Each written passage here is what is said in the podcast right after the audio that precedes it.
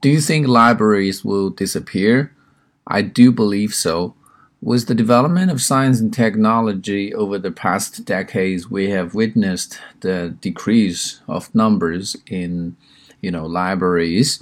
And libraries used to be very popular because it provided people with a place where they can acquire a wide range of study materials and also an environment where students or the scholars can submerge themselves in their study.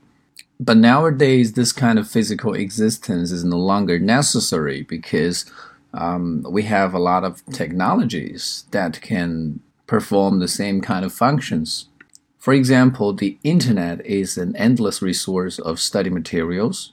And when we put on our headphones, we will be able to create an absolutely quiet environment for us to enjoy our study. 最近马上就要参加雅思考试的同学，可以在淘宝中搜索店铺长沙雅思，获取最新的口语答案文本。